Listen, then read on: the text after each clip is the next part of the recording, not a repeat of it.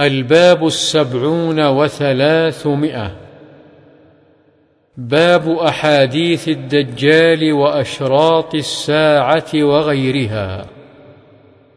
عن النواس بن سمعان رضي الله عنه قال ذكر رسول الله صلى الله عليه وسلم الدجال ذات غداة فخفض فيه ورفع.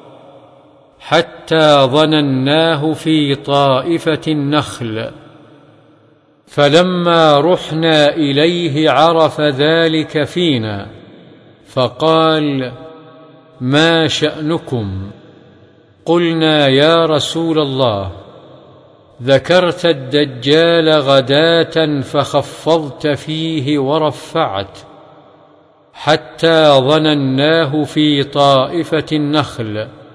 فقال غير الدجال أخوفني عليكم إن يخرج وأنا فيكم فأنا حجيجه دونكم وإن يخرج ولست فيكم فكل امرئ حجيج نفسه والله خليفتي على كل مسلم. إنه شاب قطط عينه طافئة كأني أشبهه بعبد العز بن قطن فمن أدركه منكم فليقرأ عليه فواتح سورة الكهف. إنه خارج خلة بين الشام والعراق. فعاث يمينا وعاث شمالا. يا عباد الله فاثبتوا. قلنا يا رسول الله وما لبثه في الأرض؟ قال أربعون يوما. يوم كسنة ويوم كشهر ويوم كجمعة. وسائر أيامه كأيامكم. قلنا يا رسول الله فذلك اليوم الذي كسنه.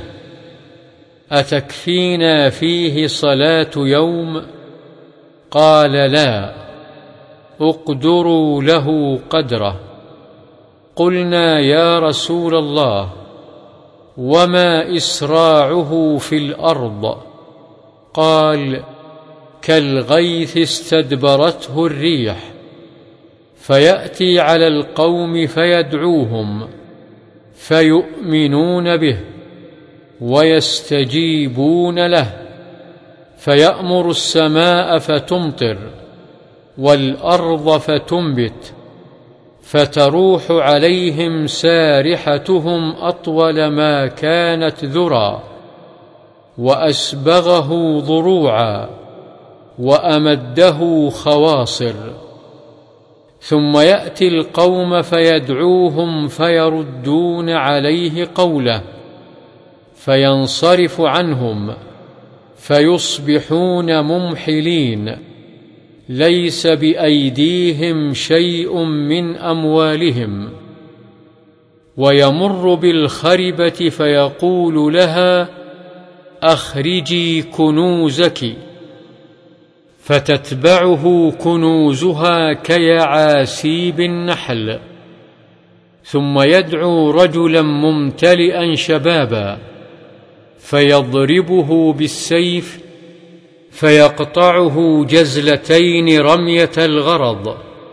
ثم يدعوه فيقبل ويتهلل وجهه يضحك.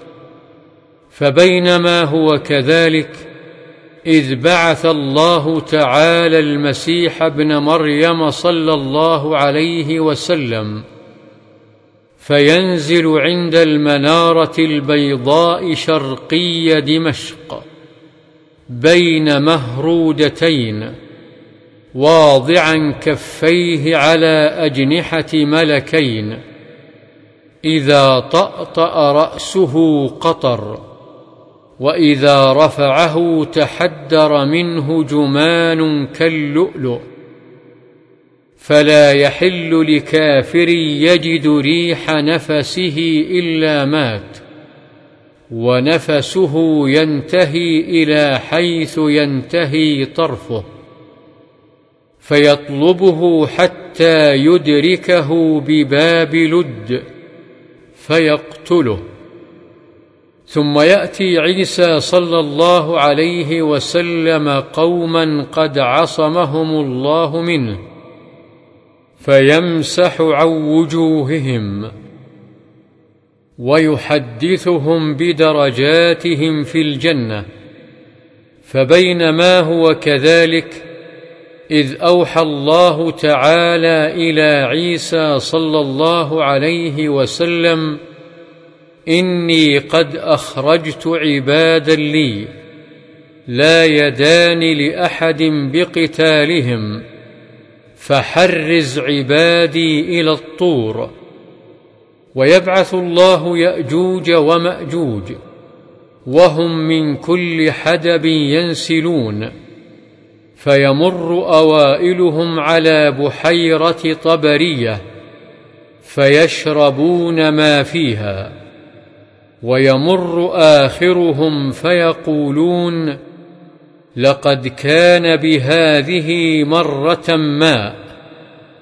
ويحصر نبي الله عيسى صلى الله عليه وسلم وأصحابه حتى يكون رأس الثور لأحدهم خيرا من مائه دينار لأحدكم اليوم.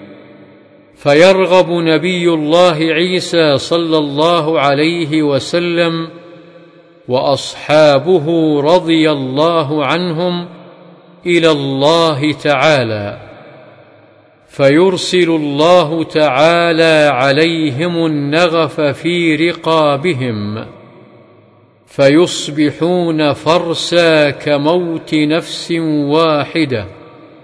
ثم يهبط نبي الله عيسى صلى الله عليه وسلم وأصحابه رضي الله عنهم إلى الأرض.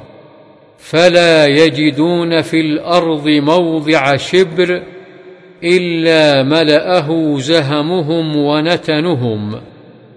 فيرغب نبي الله عيسى صلى الله عليه وسلم وأصحابه رضي الله عنهم إلى الله تعالى فيرسل الله تعالى طيرا كأعناق البخت فتحملهم فتطرحهم حيث شاء الله ثم يرسل الله عز وجل مطرا لا يكن منه بيت مدر ولا وبر. فيغسل الأرض حتى يتركها كالزلقة. ثم يقال للأرض أنبتي ثمرتك وردي بركتك. فيومئذ تأكل العصابة من الرمانة ويستظلون بقحفها ويبارك في الرسل. حتى إن اللقحة من الإبل لتكفي الفئام من الناس واللقحة من البقر لتكفي القبيلة من الناس واللقحة من الغنم لتكفي الفخذ من الناس. فبينما هم كذلك إذ بعث الله تعالى ريحا طيبة فتأخذهم تحت آباطهم فتقبض روح كل مؤمن وكل مسلم ويبقى شرار الناس يتهارجون فيها تهارج الحمر فعليهم تقوم الساعة. رواه مسلم. قوله خلة بين الشام والعراق أي طريقا بينهما وقوله عاث بالعين المهملة والثاء المثلثة العيث أشد الفساد والذرى بضم الذال المعجمة وهو أعالي الأسنمة وهو جمع ذروة بضم الذال وكسرها واليعاسيب ذكور النحل. وجزلتين أي قطعتين والغرض الهدف الذي يرمى إليه بالنشاب أي يرميه رمية كرمي النشاب إلى الهدف والمهرودة بالدال المهملة والمعجمة وهي الثوب المصبوغ قوله ولا يدان أي لا طاقة والنغف دود. وفرسا جمع فريس وهو القتيل والزلقة بفتح الزاي واللام والقاف وروي الزلقة وروي الزلفة بضم الزاي وإسكان اللام وبالفاء وهي المرآة والعصابة الجماعة والرسل بكسر الراء اللبن واللقحة اللبون والفئام بكسر الفاء وبعدها همزة الجماعة والفخذ من الناس دون القبيلة. وعن ربعي بن حراش قال انطلقت مع أبي مسعود الأنصاري إلى حذيفة بن اليمان رضي الله عنهم فقال له أبو مسعود حدثني ما سمعت من رسول الله صلى الله عليه وسلم في الدجال. قال إن الدجال يخرج وإن معه ماء ونارا. فأما الذي يراه الناس ماء فنار تحرق. وأما الذي يراه الناس نارا فماء بارد عذب. فمن أدركه منكم فليقع في الذي يراه نارا فإنه ماء عذب طيب. فقال أبو مسعود وأنا قد سمعته. متفق عليه. وعن عبد الله بن عمرو بن العاص رضي الله عنهما قال قال رسول الله صلى الله عليه وسلم يخرج الدجال في أمتي فيمكث أربعين لا أدري أربعين يوما أو أربعين شهرا أو أربعين عاما. فيبعث الله عيسى ابن مريم كأنه عروة بن مسعود فيطلبه فيهلكه ثم يمكث الناس سبع سنين ليس بين اثنين عداوة ثم يرسل الله ريحا باردة من قبل الشام. فلا يبقى على وجه الأرض أحد في قلبه مثقال ذرة من خير أو إيمان إلا قبضته حتى لو أن أحدكم دخل في كبد جبل لدخلته عليه حتى تقبضه. فيبقى شرار الناس في خفة الطير وأحلام السباع. لا يعرفون معروفا ولا ينكرون منكرا. فيتمثل لهم الشيطان فيقول ألا تستجيبون؟ فيقولون فما تأمرنا؟ فيأمرهم بعبادة الأوثان وهم في ذلك دار رزقهم. حسن عيشهم ثم ينفخ في الصور فلا يسمعه أحد إلا أصغى ليتا ورفع ليتا وأول من يسمعه رجل يلوط حوض إبله فيصعق ويصعق الناس ثم يرسل الله أو قال ينزل الله مطرا كأنه الطل أو الظل فتنبت منه أجساد الناس ثم ينفخ فيه أخرى فإذا هم قيام ينظرون ثم يقال يا أيها الناس هلم إلى ربكم وقفوهم إنهم مسؤولون.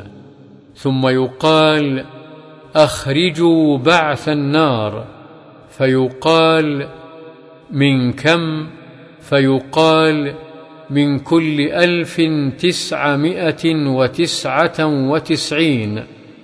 فذلك يوم يجعل الولدان شيبا وذلك يوم يكشف عن ساق. رواه مسلم. الليت صفحة العنق ومعناه يضع صفحة عنقه ويرفع صفحته الأخرى. وعن أنس رضي الله عنه قال قال رسول الله صلى الله عليه وسلم ليس من بلد إلا سيطأه الدجال إلا مكة والمدينة. وليس نقب من أنقابهما إلا عليه الملائكة صافين تحرسهما. فينزل بالسبخة فترجف المدينة ثلاث رجفات يخرج إليه منها كل كافر ومنافق. رواه مسلم.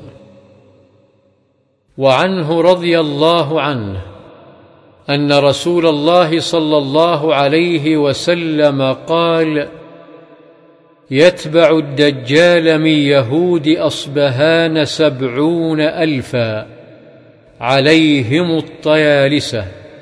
رواه مسلم. وعن أم شريك رضي الله عنها أنها سمعت النبي صلى الله عليه وسلم يقول ليفرن الناس من الدجال في الجبال رواه مسلم. وعن عمران بن حسين رضي الله عنهما قال سمعت رسول الله صلى الله عليه وسلم يقول ما بين خلق آدم إلى قيام الساعة أمر أكبر من الدجال. رواه مسلم. وعن أبي سعيد الخدري رضي الله عنه عن النبي صلى الله عليه وسلم قال يخرج الدجال فيتوجه قبله رجل من المؤمنين فيتلقاه المسالح مسالح الدجال. فيقولون له إلى أين تعمد؟ فيقول أعمد إلى هذا الذي خرج. فيقولون له أوما تؤمن بربنا؟ فيقول ما بربنا خفاء. فيقولون اقتلوه. فيقول بعضهم لبعض أليس قد نهاكم ربكم أن تقتلوا أحدا دونه؟ فينطلقون به إلى الدجال. فإذا رآه المؤمن قال يا أيها الناس إن هذا الدجال الذي ذكر رسول الله صلى الله عليه وسلم فيأمر الدجال به فيشبح. فيقول خذوه وشجوه فيوسع ظهره وبطنه ضربا فيقول أوما تؤمن بي؟ فيقول أنت المسيح الكذاب فيؤمر به فيؤشر بالمنشار من مفرقه حتى يفرق بين رجليه. ثم يمشي الدجال بين القطعتين ثم يقول له قم! فيستوي قائما ثم يقول له أتؤمن بي؟ فيقول ما ازددت فيك إلا بصيرة.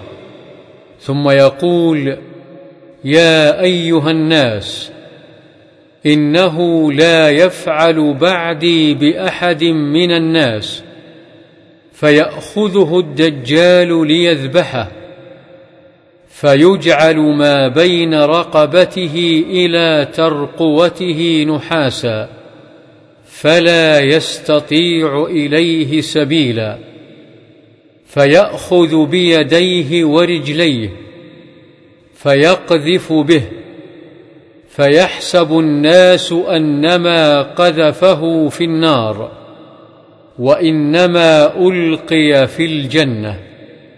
فقال رسول الله صلى الله عليه وسلم هذا أعظم الناس شهادة عند رب العالمين.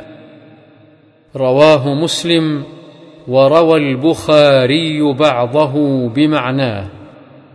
المسالح هم الخفراء والطلائع. وعن المغيرة بن شعبة رضي الله عنه قال ما سأل أحد رسول الله صلى الله عليه وسلم عن الدجال أكثر مما سألته وإنه قال لي ما يضرك قلت إنهم يقولون إن معه جبل خبز ونهر ماء.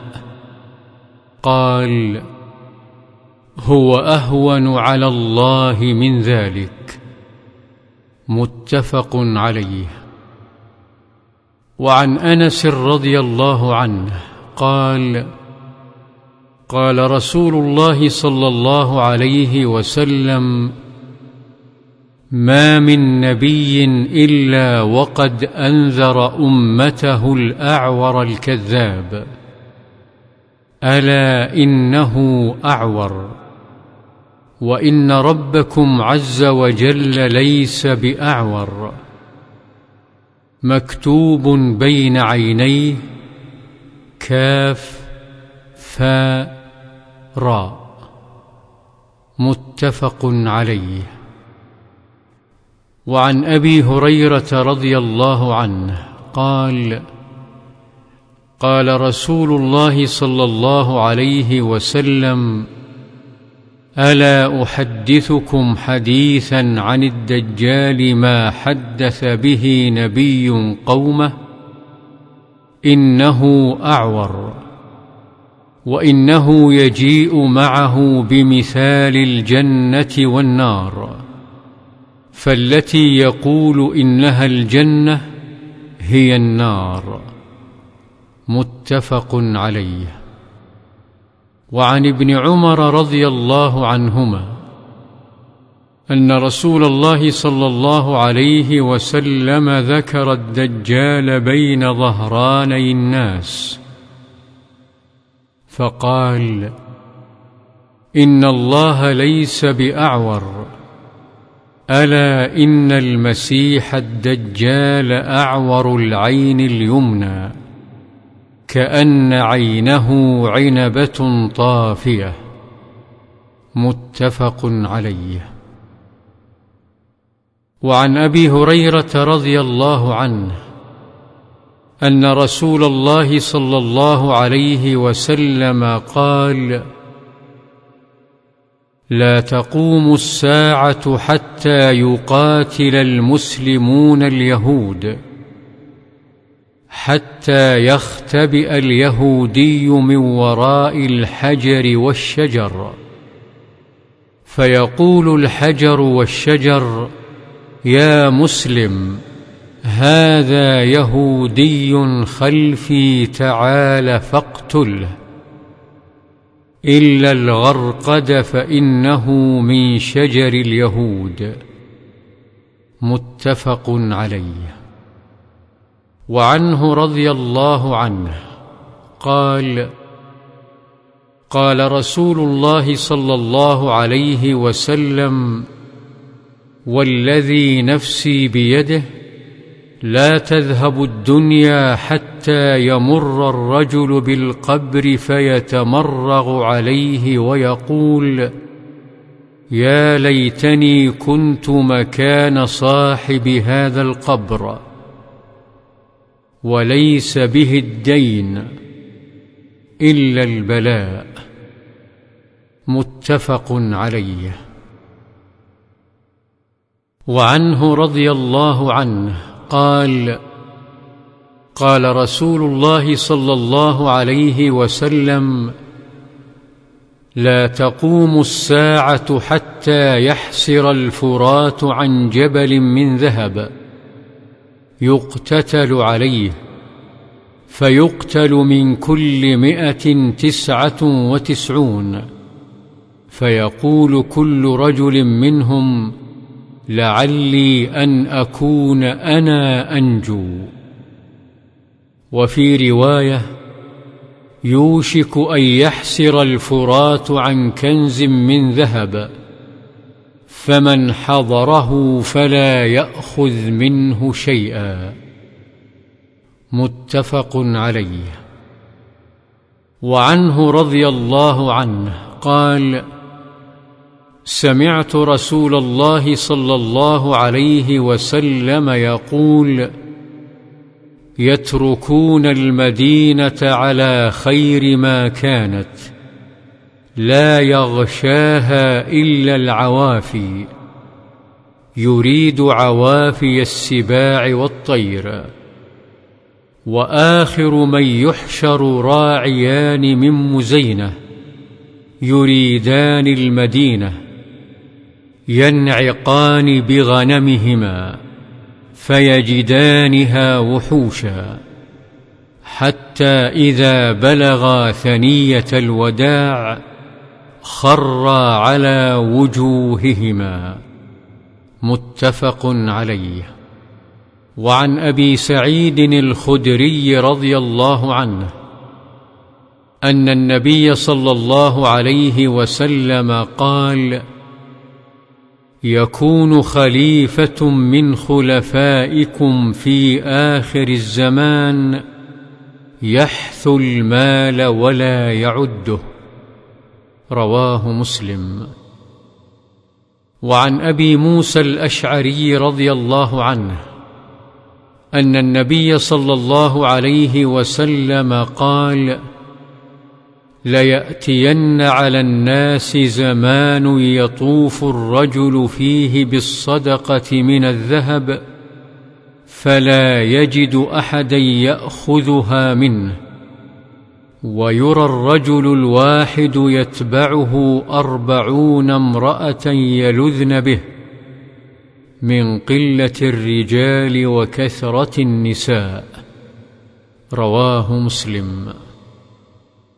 وعن أبي هريرة رضي الله عنه عن النبي صلى الله عليه وسلم قال اشترى رجل من رجل عقارا فوجد الذي اشترى العقار في عقاره جرة فيها ذهب فقال له الذي اشترى العقار خذ ذهبك إنما اشتريت منك الأرض ولم أشتر الذهب. وقال الذي له الأرض إنما بعتك الأرض وما فيها. فتحاكما إلى رجل فقال الذي تحاكما إليه ألكما ولد؟ قال أحدهما لي غلام. وقال الآخر لي جارية. قال أنكح الغلام الجارية وأنفقا على أنفسهما منه وتصدقا. متفق عليه. وعنه رضي الله عنه أنه سمع رسول الله صلى الله عليه وسلم يقول كانت امرأتان معهما ابناهما. جاء الذئب فذهب بابن إحداهما. فقالت لصاحبتها إنما ذهب بابنك. وقالت الأخرى إنما ذهب بابنك.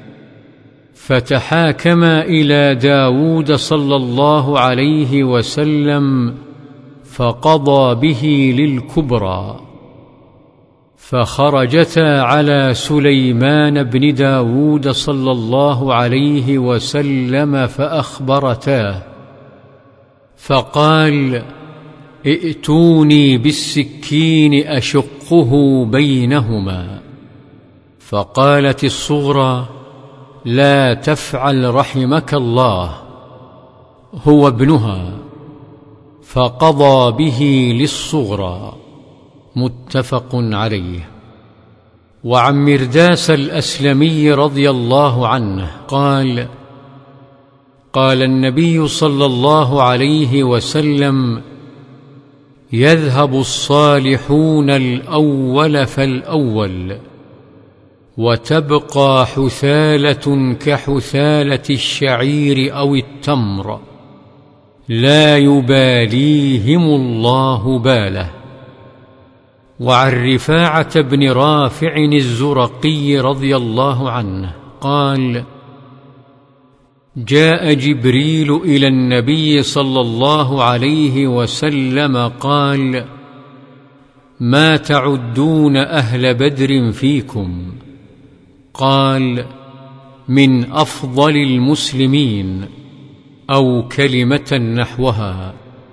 قال وكذلك من شهد بدرا من الملائكة.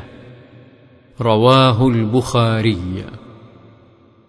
وعن ابن عمر رضي الله عنهما قال قال رسول الله صلى الله عليه وسلم إذا أنزل الله تعالى بقوم عذابا أصاب العذاب من كان فيهم ثم بعثوا على أعمالهم.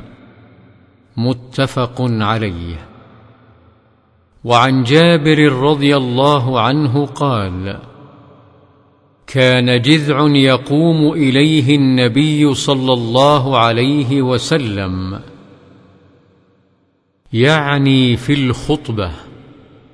فلما وضع المنبر سمعنا للجذع مثل صوت العشار حتى نزل النبي صلى الله عليه وسلم فوضع يده عليه فسكن. وفي رواية فلما كان يوم الجمعة قعد النبي صلى الله عليه وسلم على المنبر فصاحت النخلة التي كان يخطب عندها حتى كادت أن تنشق.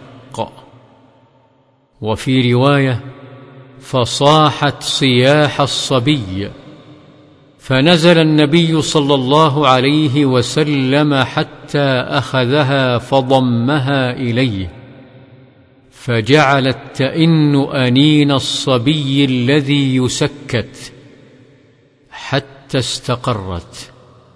قال بكت على ما كانت تسمع من الذكر.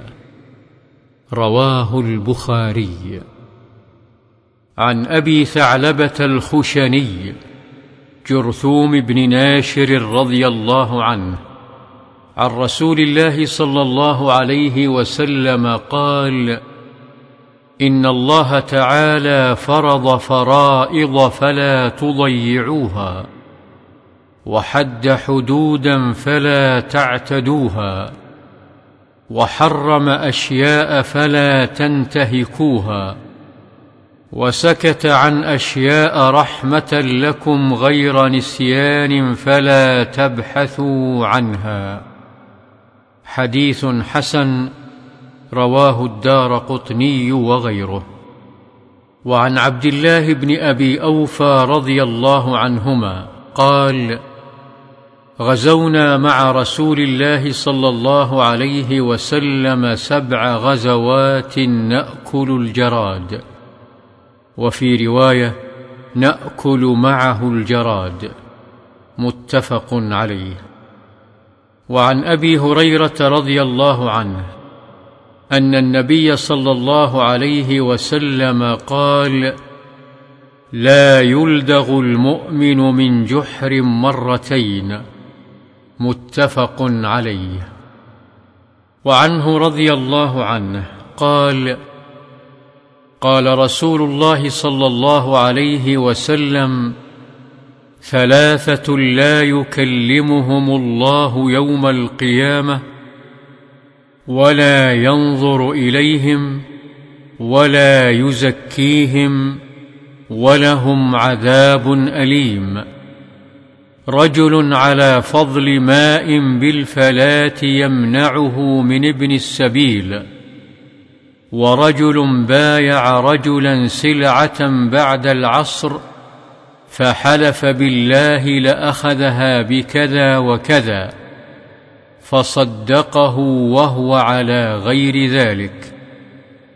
ورجل بايع إماما لا يبايعه إلا لدنيا فإن أعطاه منها وفى وإن لم يعطه منها لم يفي.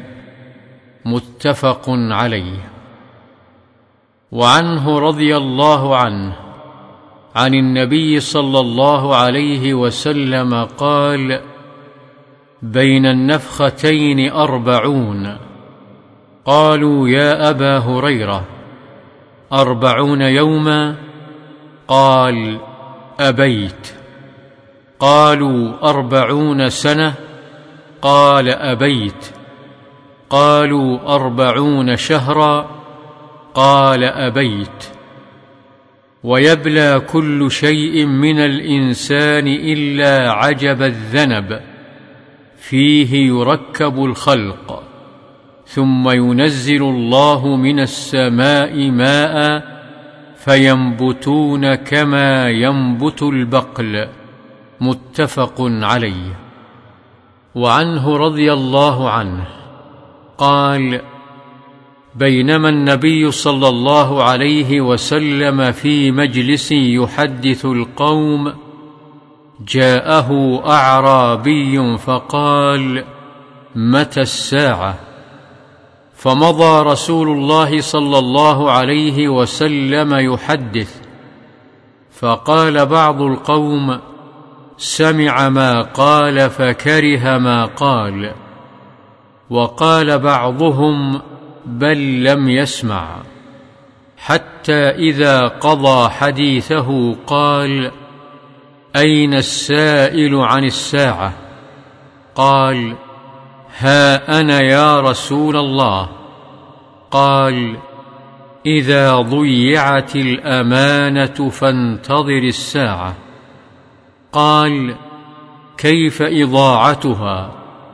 قال إذا وسد الأمر إلى غير أهله فانتظر الساعة. رواه البخاري. وعنه رضي الله عنه أن رسول الله صلى الله عليه وسلم قال يصلون لكم فإن أصابوا فلكم وإن أخطأوا فلكم وعليهم. رواه البخاري. وعنه رضي الله عنه كنتم خير أمة أخرجت للناس قال خير الناس للناس. يأتون بهم في السلاسل في أعناقهم حتى يدخلوا في الإسلام.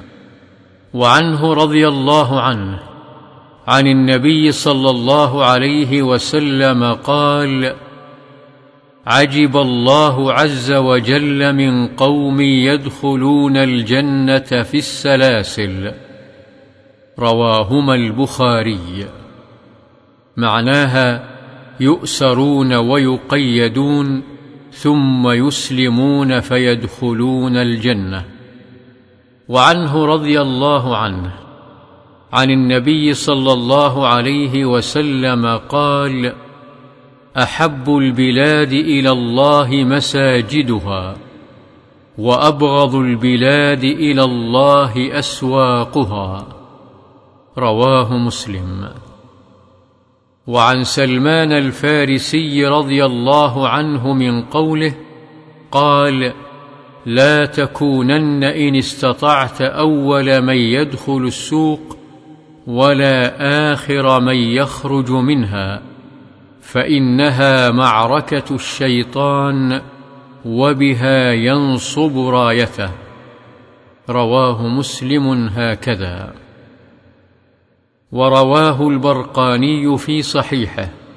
عن سلمان قال قال رسول الله صلى الله عليه وسلم لا تكن أول من يدخل السوق ولا آخر من يخرج منها. فيها باض الشيطان وفرخ. وعن عاصم الأحول عن عبد الله بن سرجس رضي الله عنه قال قلت لرسول الله صلى الله عليه وسلم يا رسول الله غفر الله لك؟ قال ولك. قال عاصم فقلت له استغفر لك رسول الله صلى الله عليه وسلم؟ قال نعم ولك. ثم تلا هذه الآية واستغفر لذنبك وللمؤمنين والمؤمنات. رواه مسلم. وعن أبي مسعود الأنصاري رضي الله عنه قال قال النبي صلى الله عليه وسلم أول ما يقضى بين الناس يوم القيامة في الدماء متفق عليه. وعن عائشة رضي الله عنها قالت قال رسول الله صلى الله عليه وسلم خلقت الملائكة من نور. وخلق الجان من مارج من نار وخلق آدم مما وصف لكم رواه مسلم وعنها رضي الله عنها قالت كان خلق نبي الله صلى الله عليه وسلم القرآن رواه مسلم في جملة حديث طويل وعنها رضي الله عنها قالت قال رسول الله صلى الله عليه وسلم من أحب لقاء الله أحب الله لقاءه ومن كره لقاء الله كره الله لقاءه. فقلت يا رسول الله أكراهية الموت فكلنا نكره الموت. قال ليس كذلك.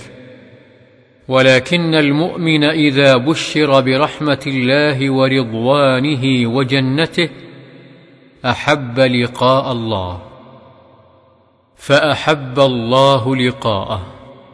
وإن الكافر إذا بشر بعذاب الله وسخطه كره لقاء الله وكره الله لقاءه. رواه مسلم. وعن أم المؤمنين صفية بنت حيي رضي الله عنها قالت كان النبي صلى الله عليه وسلم معتكفا فأتيته أزوره ليلا فحدثته ثم قمت لأنقلب فقام معي ليقلبني.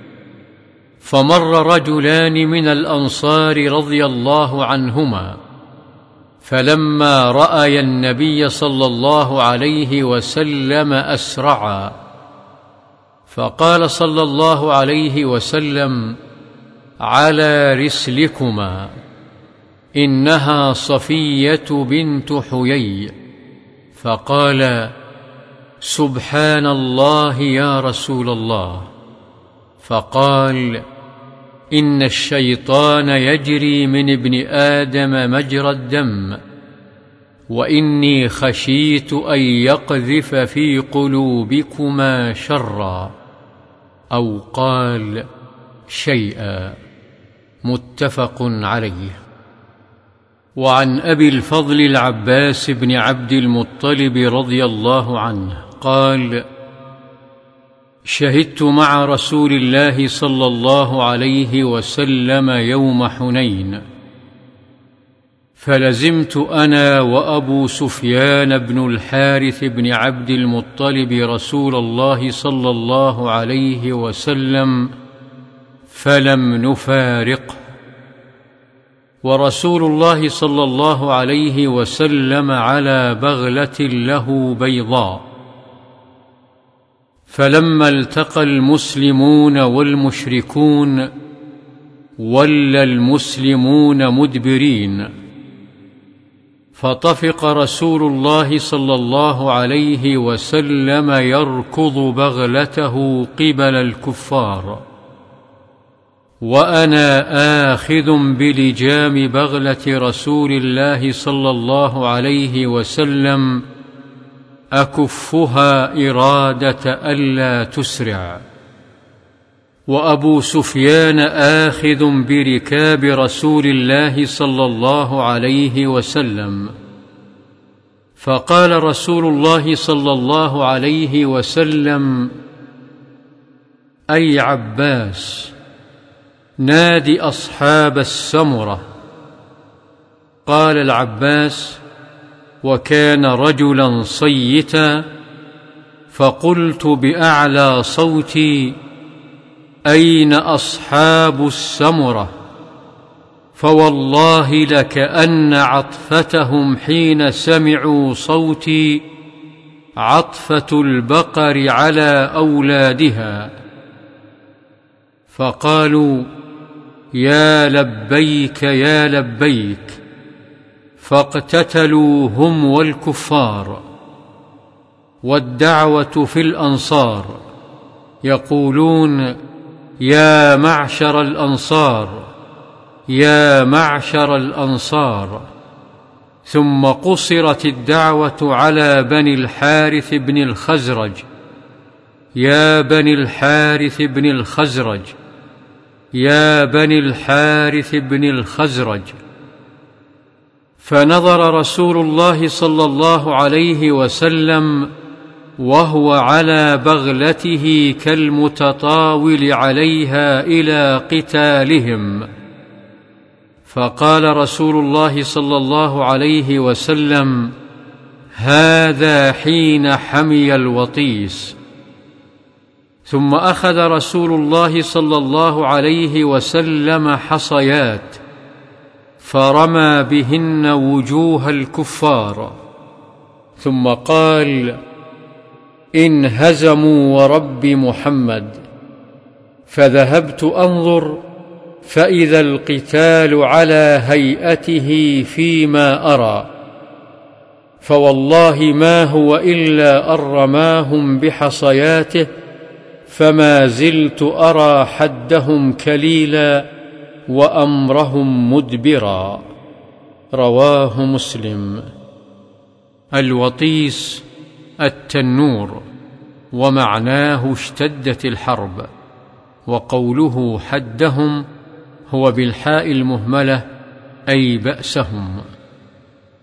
وعن أبي هريرة رضي الله عنه قال قال رسول الله صلى الله عليه وسلم أيها الناس إن الله طيب لا يقبل إلا طيبا وإن الله أمر المؤمنين بما أمر به المرسلين فقال تعالى يا أيها الرسل كلوا من الطيبات واعملوا صالحا.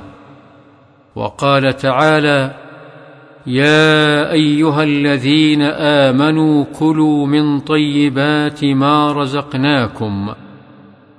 ثم ذكر الرجل يطيل السفر أشعث أغبر. يمد يديه إلى السماء.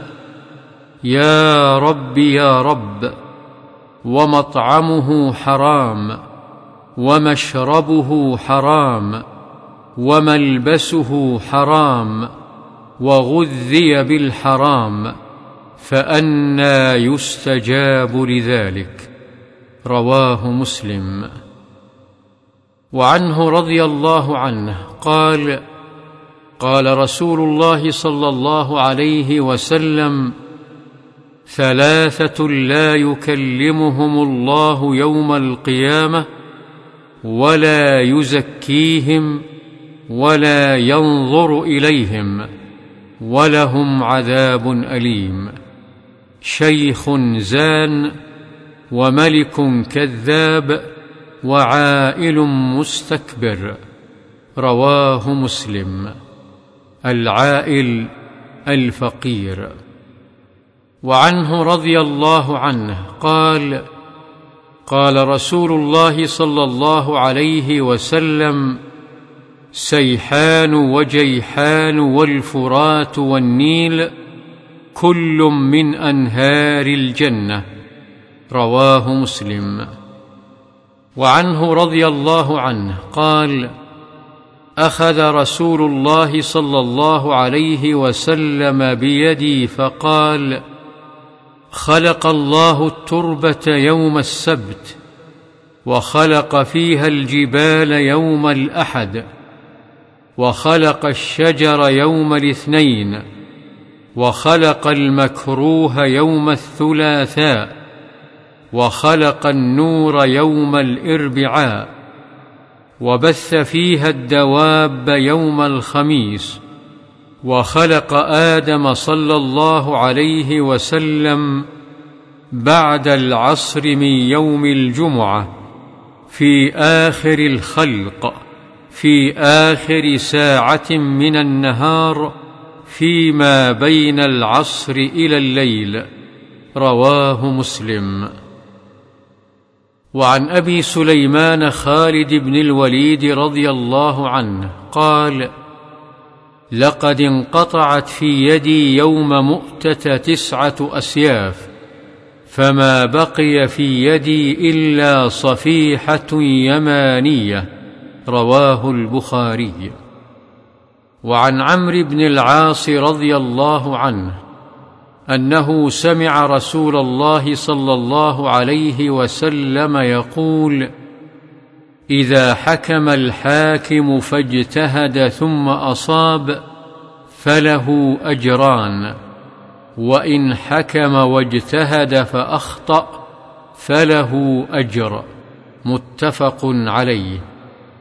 وعن عائشة رضي الله عنها أن النبي صلى الله عليه وسلم قال الحمى من فيح جهنم فأبردوها بالماء. متفق عليه. وعنها رضي الله عنها عن النبي صلى الله عليه وسلم قال من مات وعليه صوم صام عنه وليه متفق عليه والمختار جواز الصوم عمن مات وعليه صوم لهذا الحديث والمراد بالولي القريب وارثا كان أو غير وارث وعن عوف بن مالك بن الطفيل أن عائشة رضي الله عنها حدثت أن عبد الله بن الزبير رضي الله عنهما قال في بيع أو عطاء أعطته عائشة رضي الله تعالى عنها والله لتنتهين عائشة أو لأحجرن عليها. قالت أهو قال هذا؟ قالوا نعم. قالت هو لله علي نذر ألا أكلم ابن الزبير أبدا. فاستشفع ابن الزبير إليها حين طالت الهجرة. فقالت لا والله لا أشفع فيه أبدا ولا أتحنث إلى نذري.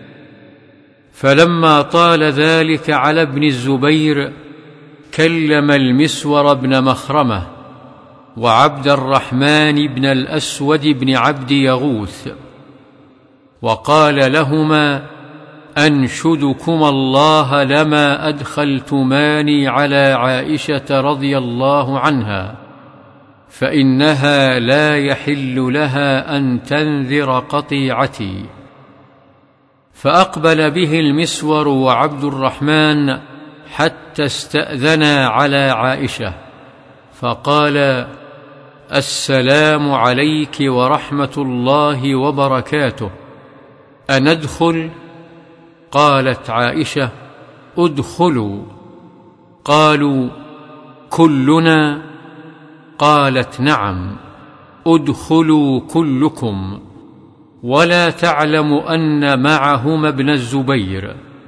فلما دخلوا دخل ابن الزبير الحجاب فاعتنق عائشة رضي الله عنها وطفق يناشدها ويبكي وطفق المسور وعبد الرحمن يناشدانها إلا كلمته وقبلت منه ويقولان إن النبي صلى الله عليه وسلم نهى عما قد علمت من الهجرة. ولا يحل لمسلم أن يهجر أخاه فوق ثلاث ليال. فلما أكثروا على عائشة من التذكرة والتحريج طفقت تذكرهما وتبكي وتقول إني نذرت والنذر شديد. فلم يزالا بها حتى كلمت ابن الزبير وأعتقت في نذرها أربعين رقبة وكانت تذكر نذرها بعد ذلك فتبكي حتى تبل دموعها خمارها. رواه البخاري. وعن عقبة بن عامر رضي الله عنه أن رسول الله صلى الله عليه وسلم خرج إلى قتلى أحد فصلى عليهم بعد ثمان سنين كالمودع للأحياء والأموات. ثم طلع على المنبر فقال إني بين أيديكم فرط وأنا شهيد عليكم. وإن موعدكم الحوض وإني لأنظر إليه من مقامي هذا وإني لست أخشى عليكم أن تشركوا ولكن أخشى عليكم الدنيا أن تنافسوها. قال فكانت آخر نظرة نظرتها إلى رسول الله صلى الله عليه وسلم. متفق عليه.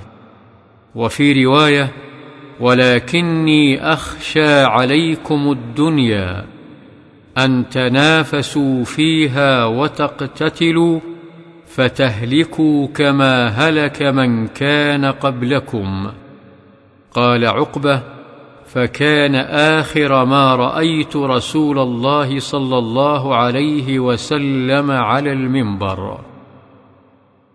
وفي رواية قال إني فرط لكم وأنا شهيد عليكم وإني والله لأنظر إلى حوضي الآن وإني أعطيت مفاتيح خزائن الأرض.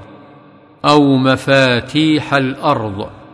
وإني والله ما أخاف عليكم أن تشركوا بعدي. ولكن أخاف عليكم أن تنافسوا فيها. والمراد بالصلاة على قتلى أحد الدعاء لهم لا الصلاه المعروفة. قال الألباني رحمه الله وهو مردود.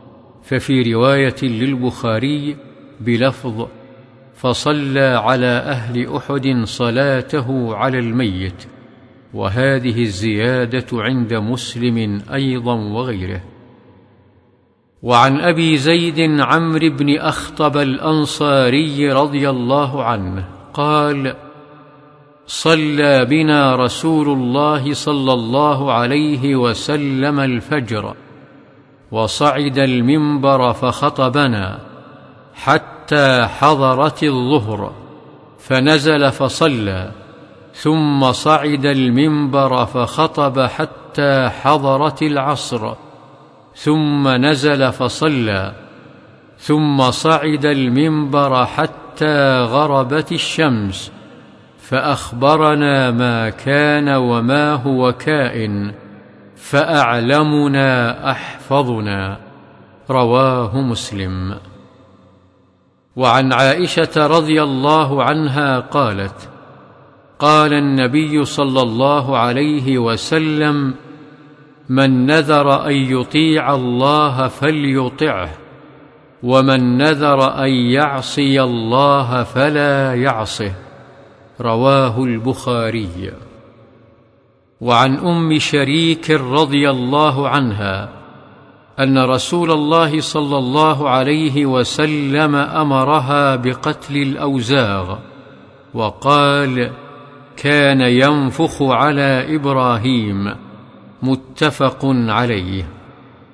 وعن أبي هريرة رضي الله عنه قال قال رسول الله صلى الله عليه وسلم من قتل وزغة في أول ضربة فله كذا وكذا حسنة ومن قتلها في الضربة الثانية فله كذا وكذا حسنة دون الأولى وإن قتلها في الضربة الثالثة فله كذا وكذا حسنة. وفي رواية من قتل وزغا في أول ضربة كتبت له مائه حسنة وفي الثانية دون ذلك وفي الثالثة دون ذلك رواه مسلم.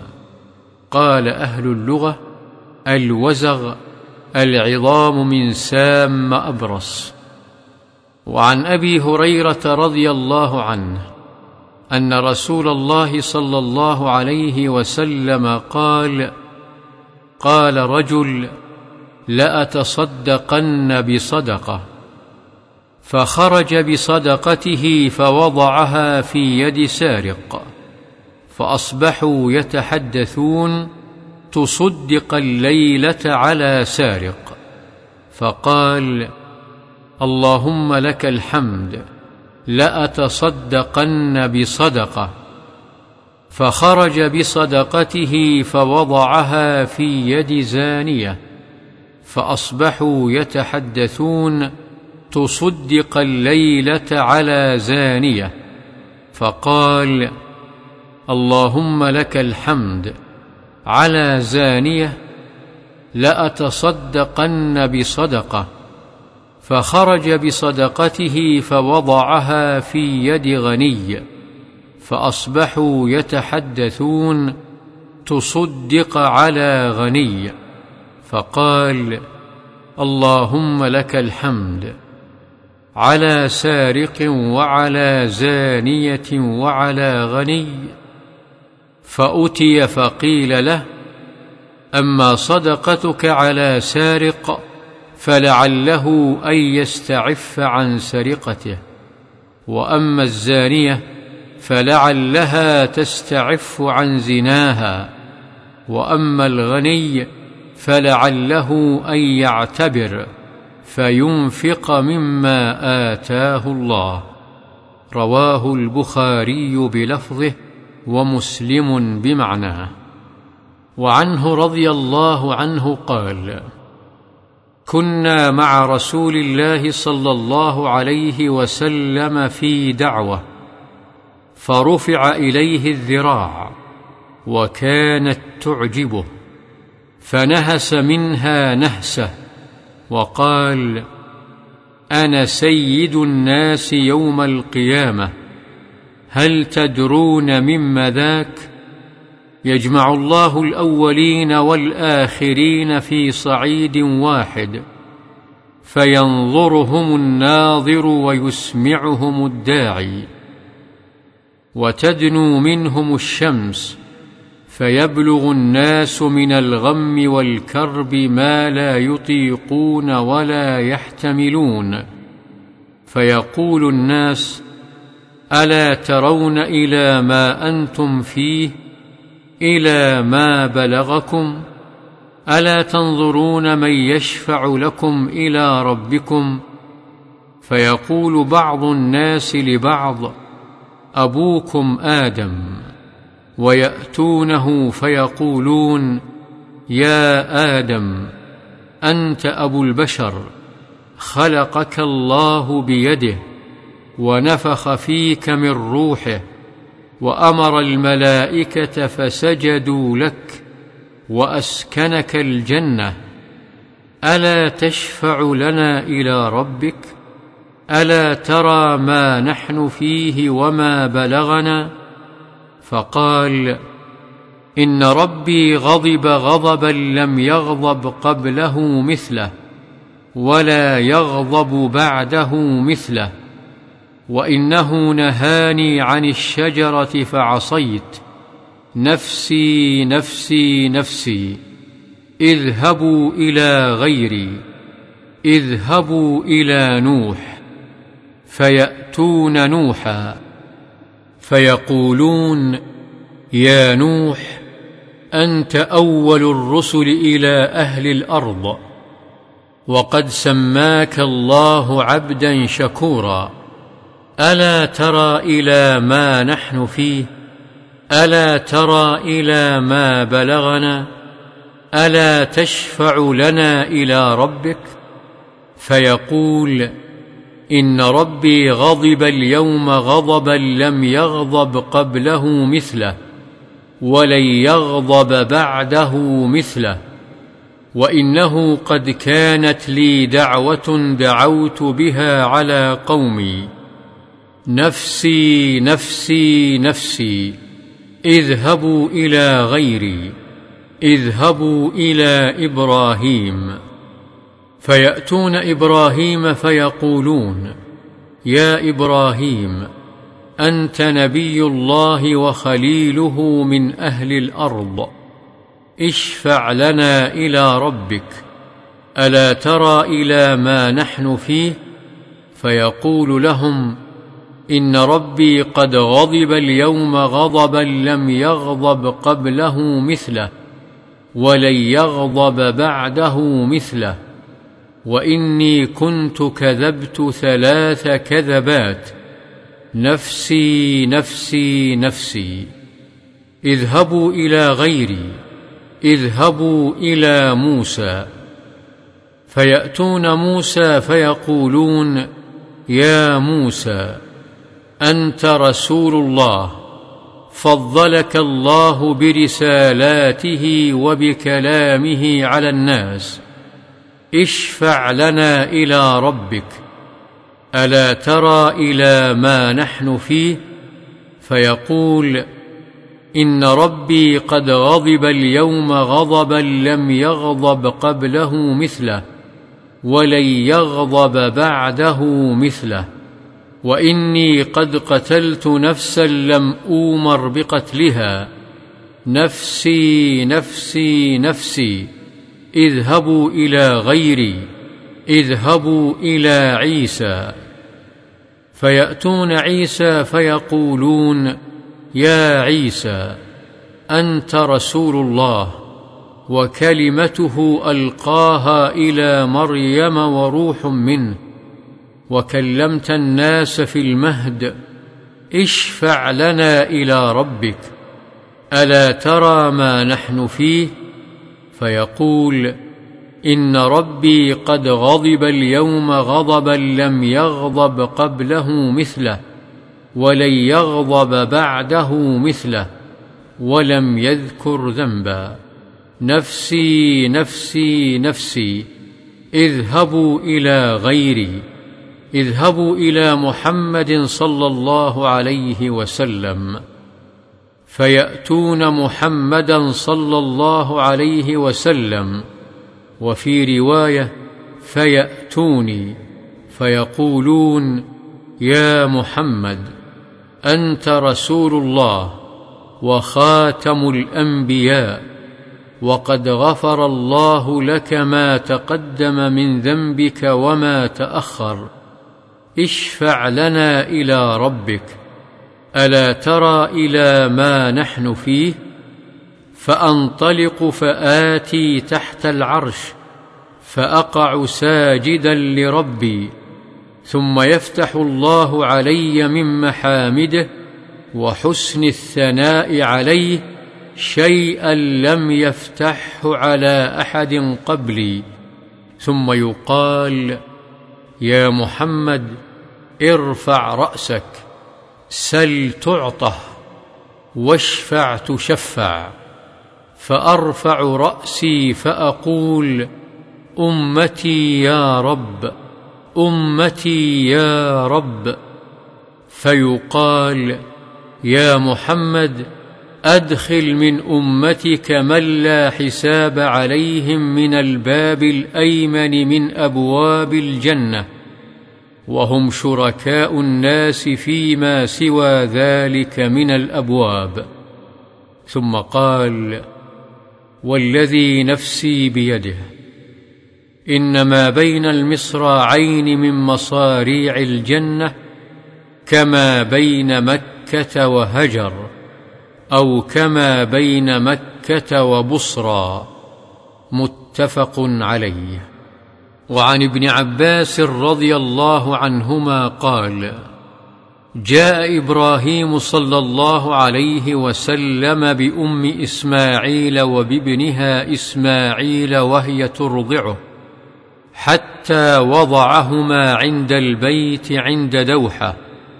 فوق زمزم في أعلى المسجد وليس بمكة يومئذ أحد وليس بها ماء فوضعهما هنالك ووضع عندهما جرابا فيه تمر وسقاء فيه ماء ثم قفى إبراهيم منطلقا فتبعته أم إسماعيل.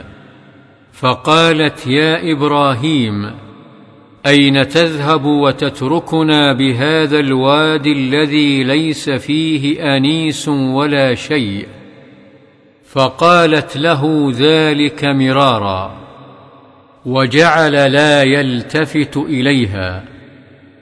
قالت له آه الله الذي أمرك بهذا؟ قال نعم. إذا لا يضيعنا. ثم رجعت. فانطلق إبراهيم صلى الله عليه وسلم حتى إذا كان عند الثنية حيث لا يرونه استقبل بوجهه البيت ثم دعا بهؤلاء الدعوات فرفع يديه فقال ربنا إني أسكنت من ذريتي بواد غير ذي زرع عند بيتك المحرم حتى بلغ يشكرون. وجعلت أم إسماعيل ترضع إسماعيل وتشرب من ذلك الماء حتى إذا نفد ما في السقاء عطشت وعطش ابنها وجعلت تنظر إليه يتلوى أو قال يتلبط فانطلقت كراهية أن تنظر إليه فوجدت الصفا أقرب جبل في الأرض يليها فقامت عليه ثم استقبلت الوادي تنظر هل ترى أحدا؟ فلم تر أحدا. فهبطت من الصفا حتى إذا بلغت الوادي رفعت طرف درعها ثم سعت سعي الإنسان المجهود حتى جاوزت الوادي ثم أتت المروة فقامت عليها فنظرت هل ترى أحدا؟ فلم تر أحدا. ففعلت ذلك سبع مرات. قال ابن عباس قال النبي صلى الله عليه وسلم فذلك سعي الناس بينهما. فلما أشرفت على المروة سمعت صوتا فقالت صح تريد نفسها. ثم تسمعت. فسمعت أيضا فقالت قد أسمعت إن كان عندك غواث فإذا هي بالملك عند موضع زمزم. فبحث بعقبه أو قال بجناحه حتى ظهر الماء فجعلت تحوضه وتقول بيدها هكذا وجعلت تغرف الماء في سقائها. وهو يفور بعدما تغرف وفي رواية بقدر ما تغرف. قال ابن عباس قال النبي صلى الله عليه وسلم يرحم الله أم إسماعيل. لو تركت زمزم أو قال لو لم تغرف من الماء لكانت زمزم عينا معينا. قال فشربت وأرضعت ولدها فقال لها الملك لا تخاف الضيعة فإنها هنا بيتا لله يبنيه هذا الغلام وأبوه وإن الله لا يضيع أهله. وكان البيت مرتفعا من الأرض كالرابية تأتيه السيول فتأخذ عن يمينه وشماله فكانت كذلك حتى مرت بهم رفقة من جرهم أو أهل بيت من جرهم مقبلين من طريق كداء فنزلوا في أسفل مكة فرأوا طائرا عائفا فقالوا إن هذا الطائر ليدور على ماء لعهدنا بهذا الوادي وما فيه ماء فأرسلوا جريا أو جريين فإذا هم بالماء فرجعوا فأخبروهم فرجعوا فأخبروهم فأقبلوا وأم إسماعيل عند الماء فقالوا أتأذنين لنا أن ننزل عندك؟ قالت نعم ولكن لا حق لكم في الماء. قالوا نعم. قال ابن عباس قال النبي صلى الله عليه وسلم فألفى ذلك أم إسماعيل وهي تحب الأنس. فنزلوا فأرسلوا إلى أهليهم فنزلوا معهم حتى إذا كانوا بها أهل أبيات وشب الغلام وتعلم العربية منهم وأنفسهم وأعجبهم حين شب فلما أدرك زوجوه امرأة منهم وماتت أم إسماعيل فجاء إبراهيم بعدما تزوج إسماعيل يطالع تركته فلم يجد إسماعيل فسأل امرأته عنه فقالت خرج يبتغي لنا وفي رواية يصيد لنا. ثم سألها عن عيشهم وهيئتهم فقالت نحن بشر. نحن في ضيق وشدة وشكت اليه قال فإذا جاء زوجك أقرئي عليه السلام وقولي له يغير عتبة بابه. فلما جاء إسماعيل كأنه آنس شيئا فقال هل جاءكم من أحد؟ قالت نعم. جاءنا شيخ كذا وكذا فسألنا عنك فأخبرته فسألني كيف عيشنا فأخبرته أنا في جهد وشدة قال فهل أوصاك بشيء؟ قالت نعم أمرني أن أقرأ عليك السلام ويقول غير عتبة بابك. قال ذاك أبي وقد أمرني أن أفارقك.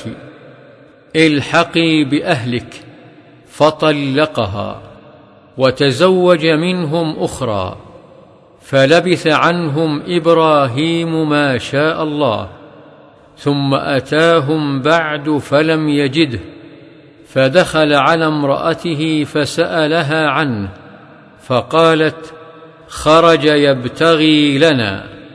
قال كيف أنتم؟ وسألها عن عيشهم وهيئتهم. فقالت نحن بخير وسعة وأثنت على الله تعالى. فقال ما طعامكم؟ قالت اللحم. قال فما شرابكم؟ قالت الماء. قال اللهم بارك لهم في اللحم والماء. قال النبي صلى الله عليه وسلم ولم يكن لهم يومئذ حب ولو كان لهم دعا لهم فيه.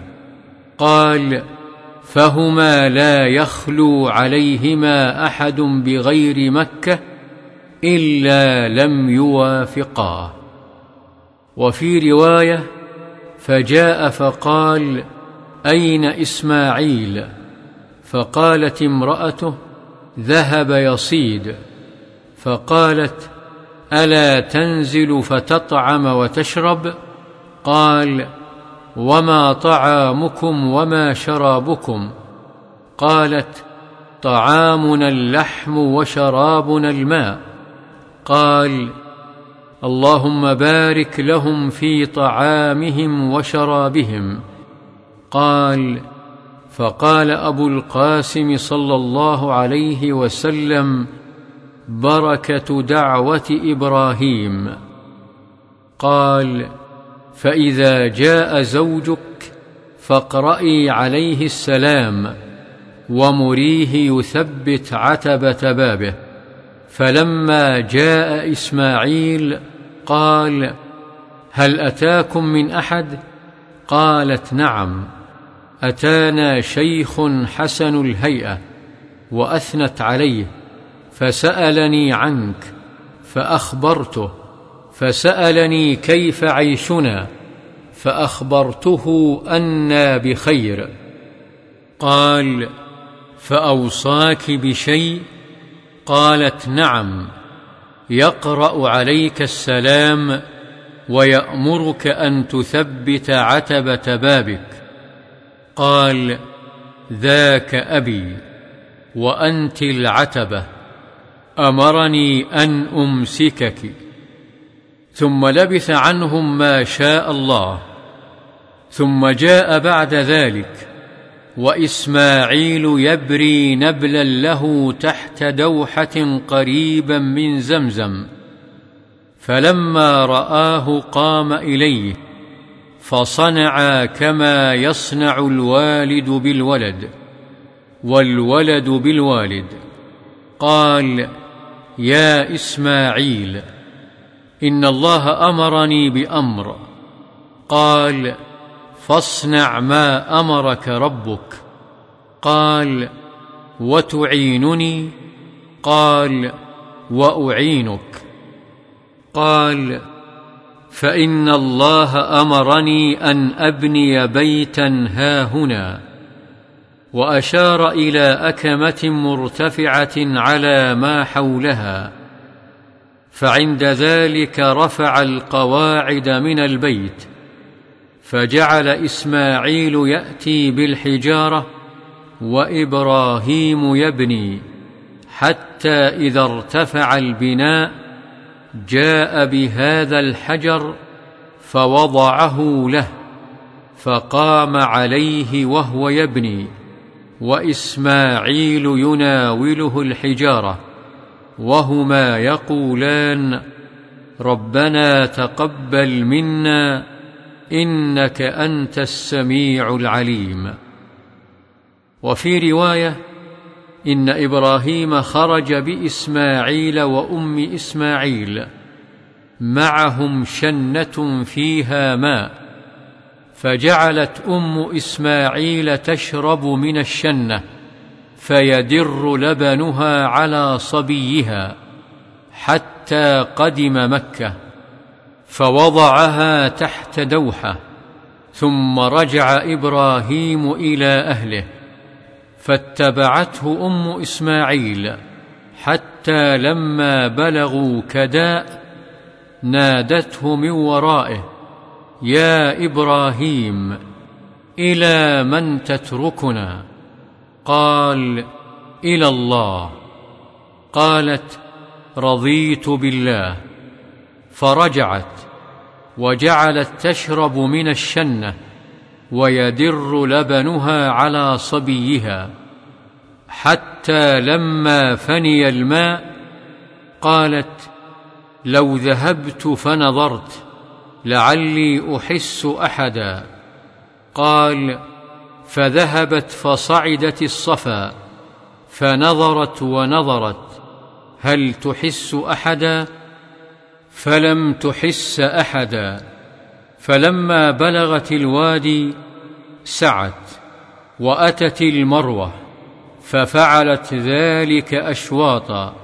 ثم قالت لو ذهبت فنظرت ما فعل تعني الصبي.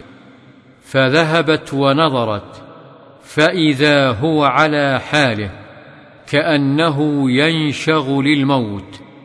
فلم تقرها نفسها فقالت لو ذهبت فنظرت لعلي أحس أحدا فذهبت فصعدت الصفا فنظرت ونظرت فلم تحس أحدا حتى أتمت سبعا ثم قالت لو ذهبت فنظرت ما فعل فإذا هي بصوت فقالت أغث إن كان عندك خير فإذا جبريل قال فقال بعقبه هكذا وغمز بعقبه على الأرض فانبثق الماء فدهشت أم إسماعيل فجعلت تحفن وذكر الحديث بطوله.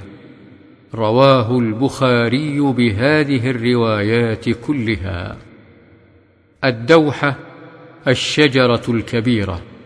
قوله قفى أي ولى والجري الرسول. والفى معناه وجد. قوله ينشغ أي يشهق.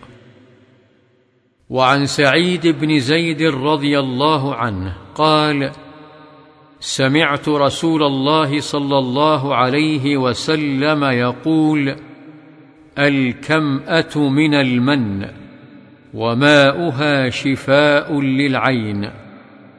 متفق عليه.